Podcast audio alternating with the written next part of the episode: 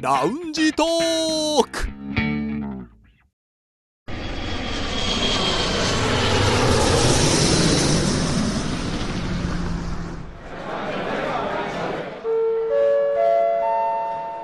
ラウンジトークよりご案内申し上げます。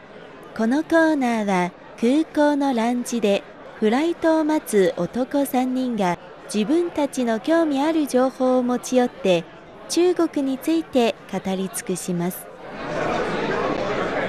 もうすっかりと暖かくなってはい。コートがいるいらないみたいなぐらいになってきましたねあ暑い時悩ましい、はねうん、かといって夜は急に寒くなるし、悩ましい悩ましい時期になりました悩まあましそい、んな中ね私たち何回悩ましいって言うんでしょうかそれだけ悩ましいということなんでしもうょ一う回言うべきか悩ましいはいまあそんな季節になったラウンジからまた私たちでお送りしていきましょうはい。え北京在住の男3人が情報を持ち寄って中国についてああでもないこうでもないと語り尽くすコーナーラウンジトーク3連新のコーナーです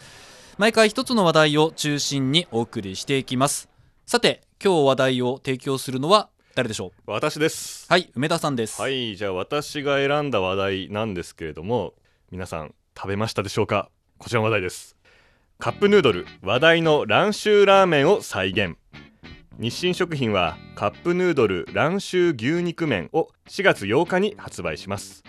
195円前後ですえーこちらアスキーの3月26日付の、えー記事ということではい。来ましたよ皆さんみんな大好き蘭州牛肉麺まあ蘭州牛肉麺牛肉麺っていうよりもそうニューローミエンっていうニューローミエン麺っってていやうのねるとがこうしっくりくるっていうのそうがあるんですけどカタカナでも「ニューローメン」とか書いてほしい気がするけどう、ん、でも今でも多分牛肉麺になるでしょうねこれはねはい。字はね4月8日にもうすでに日本では発売されてるんですよほカップヌードドルがですよ気になりません気になりますね。気になるね、まあちょまあちょっとちょっとねもうちょっと記事を続きを読みますよはいえー中国西北部の甘粛省蘭州が発祥の麺料理蘭州牛肉麺蘭州ラーメンをカップヌードル流にアレンジしたとのこと蘭州牛肉麺ここ数年日本国内でも専門店が増えてきていますこのねカップヌードルはこのなんすかエスニック系のシリーズであのトムヤムクン味とか、うんうんあとなんかねマレーシアのこうちょっと名前忘れましたけどそういうシーフード系のはい料理の味とか、そういうのを出してるシリーズなんでだから多分一時期的なもの今のところ多分限定だと思うんですけれどもでもトムヤムくんのやつはあの人気があってもうあま今だ残ってますもんね。もうほぼレギュラー化うんし。てるから、まあ、これからもし美味しければねっていう感じなんですがまずちょっとねみんな大好きニューローミエンはい。蘭州ラーメン、はい蘭州牛肉麺、うんまあ、いろいろ言い方ありますけどこれについてちょっと話をねみんな好きでしょ好きですねそう。思ってこの話題持ってきましたそうですね語り尽くせぬ思いがね、まあ、まずねこのコーナーでも星さんが何回か取り上げましたよねそうですね。やりましたね、ええ私食べ比べがのそうちょうど日本に帰国した時に、まあ、東京の神保町にこのニューローメンのお店があって、うんじゃあ日本で食べられるんだったら行ってみようかなと思って行ったんですよね、はいはいはいそしたら値段が1杯880円ででメニューはニューローメンだけうん。のお店、うんで私行ったのが昼時で混んではいたけれども行列できてたんですけど結構回転が早くてこう次から次へとうんはいみんな食べ終わってどんどん動いていく感じだったので意外とサクッと食べられるなという印象もあってもちろんこの蘭州ラーメンといったら麺を目の前で手打ちしてるっていうのが一つのポイントだと思うんですよ、そしてこの神保町のお店でもしっかりと目の前でこの長い麺ね手で伸ばしてでこうパンパンとこうね叩きつけながらあの技術ねだずんっだんと細見てもくね細くなってくるんですよ飽ねきないんですよね、えどうなってんのって、はいはいはいはでだんだん細くして、うんでそれをすぐ目の前で茹でて出してくれるので頼んでからも提供も早いしうんさっと食べられるし、だからきっとまだやっぱりあの界隈ビジネス街なので非常に食べやすくていいんじゃないかなと思いまいすえっよね、と星さんが行った時はまだオープンしたてだったんでしたっけ、うんそれなりに経ってうん、そこそこね立ってるとは思でうんですもけどまだまだ行列で、うんいましたね、うん味が中国の本場よりも少しはっきりした味ってなんか濃いめって言ってました味ね。言ってた気がしますね、そうだから気になってうんまあ、私その北京に戻ってくるその日の昼に食べて食べてから飛行機乗って北京戻りましたでその夜にあの注文したニューローメンを食べてうん。あこういう味が違うのね中国の方が、まあ、若干あっさり系なのかなっていう、んに24時間以内にね日本と中国でニューロンミエンを食べたっていうねなかなか大い好きないじゃないですか大好きで。すねねね今自分で話しててあ私大好きって大好きですよ思いましたねオタクですよオタクニューロメンオタクニューロミアオタクでねでその北京に戻ってきて注文したっていうのがあの店ですよねお放送局の近くにある言っている。いつもあの私たち昼にたまに行きますけれども、ね東方宮ドンファンゴンですね、はいねえねえあそこね美味しいよね最初はリュウさんが連れてってくれたんですよね、はい、そうですね。あそこは麺の種類がすごく選べてはい。九九種種類でしたっけ？九種類うん。なんか細い細いのも1細2細3細とか、うん。細やや細そう極細みたいな極細とかねいろいろあるんですけど太いとかうん。ひし形とか。ひし形、ねうんあとなんかニラの葉の形とか、ね、ああ、ありましたね。平べったいちょっとね皆さん何が好きですかやっぱ細いやつじゃないですかね。あーそそううそうリュウさんいつも細い、ねね、2番目の細さですよねそうです。あるし二番うん。あの、たまに、あの、食感をちゃんと食べたいっていう時は、2番目に細いやつ食べます。ああ普段は普通に細いやつ。一番ああ細いなるほどあねー私はね二包装ですねあー二包ねじゃあうん二包装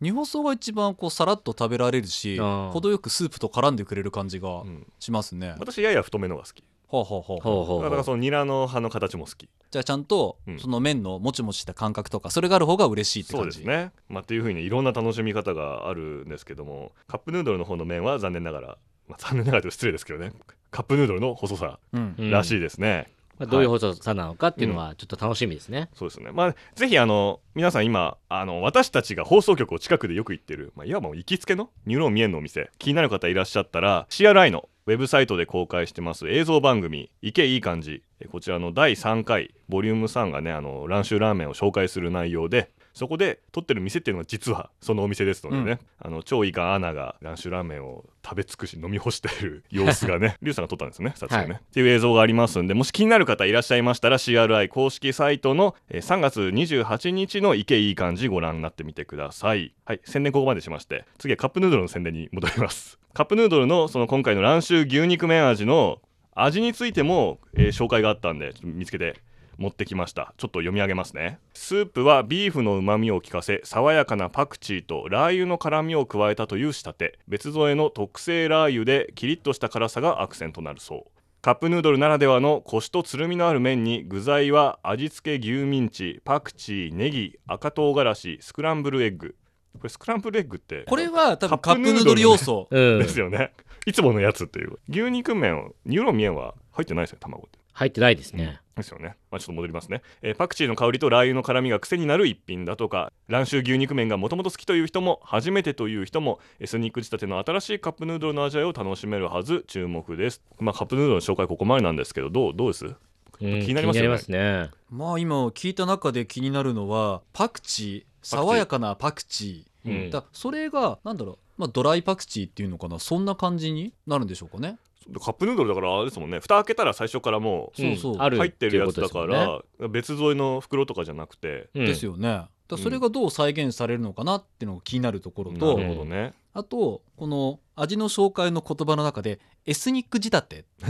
なってるんですよね。はいはいはいはいエスニックになるのかなとかだからやっぱりそのパクチーが入ってるからそういうのも感じると思うんですよ。うんうんうんだからそれを確かめてみたいという興味がそうありますなんねかエ。スニックって日本人が聞くと癖があるとも言い換えられるような、うんでも牛肉麺はないですよね癖はないですね。どっちかというと、ああっっさりの方ですから。スープ飲み干せるぐらいのね、うん。感じなんですよねどんな味なんだろう、うんというわけで、えええー私ですね今週末、えー一時帰国しますおお。まあ、まああの別の用があってね帰るんですけれどもちょっと見てきますよ売ってるかどうかそれを一箱買ってくるんですよね。一箱箱買いするかどうかは分かりませんけどまあ少なくとも2人の分はお土産でねそうですね、うんやっぱり一人っ子は欲しいところですね一。人一個ねうんそれ一箱ですね。一人もう横暴なことを言いますけれどもまあでもちょっと本当に書いてね探してみたいと思うんで今どうでしょうね日本もう大人気売り切れでどこにも売ってないみたいな状況では、ないかもしれないですね。なければいいそれもねわからないですよね。そうそうそうそうそうですのでねだからそれちょっと含めてどういう反応だったかとかうん様子は知りたいなと思いまあすそうですねうんどれぐらい売れてるのかとかちょっと見ていきたいと思うんで、えーぜひあの報告を楽しみに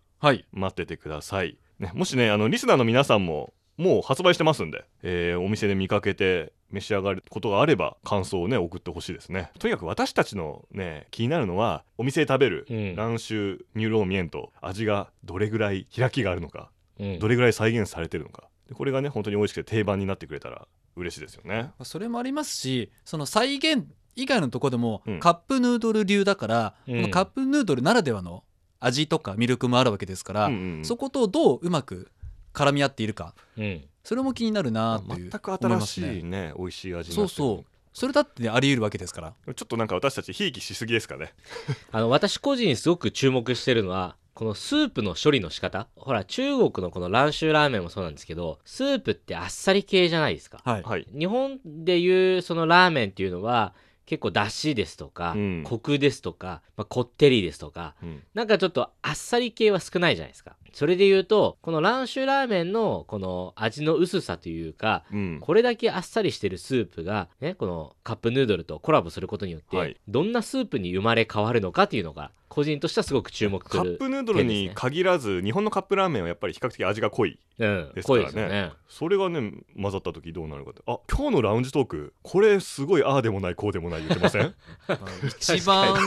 うん、ああでもないこうでもない感がうん。出ちゃってますねいやー楽しいですねであとね私も一応補足情報としてちょっと調べてきたんですけど、はい例の神保町にあるえー有名なニューローミエのお店あのマーズルーっていうね蘭州のお店ですけれども蘭州の本店に行くとカップ麺売ってるんですって知ってますへてかあの蘭州市だったらスーパーとかでも売っててあでもやっぱりそれだけメジャーってことなんですねそうそうでお値段がねスーパーで買うと12から15元はい。お店で買えば10元おあお。お店で売ってる安いいうことおす店ねで売ってるんですよへでお土産にどうぞみたいへえ。な安いと思うじゃないですか、はい。このマズルーのお店で蘭州ラーメンを注文して食べれば8元 あもっと安い。割り引いてくれるんだいやいやあの食べるとあの本物食べるとああそういうことそうかそうそうそうあカップ麺の方が高いってそこうとかそうそうだから8元でラーメン本場の味を食べた後にお土産は10元でいっぱい買うっていう なんかこうななんるとほもど。ねカップ麺にじゃあ10元払うのかっていう、うん。でもまあお土産としてね価値あるのかもしれないですけど、面白いですねそのうんリピーターとしてのビジネスが完成してるのが面白いですね、でこれすごい安いなと思ったんで調べたんですけど一応この調べたのは2018年ですね、うん去年あの蘭州に旅行に行った人のブログとかを調べて、こまだこの値段みたいですねまあそれに比べるとカップヌードルの方は195円ちょっと高いんでその分美味しいと嬉しいですねじゃあまあ次回お土産として買ってきますんでええ皆さん楽しみに待っててくだ楽しさいみにしてますね。あのーずっと何回も聞きますからね買った まだ買ったって聞きますね一箱、一あー箱、一箱。重荷が重荷が増えてあの来週楽しみはい、にまあ、してます、私も食べたいんでまず気をつてけて、まず帰国されてくはだいさい、ありがとうございます以上ラウンジトーク3連新のコーナーでした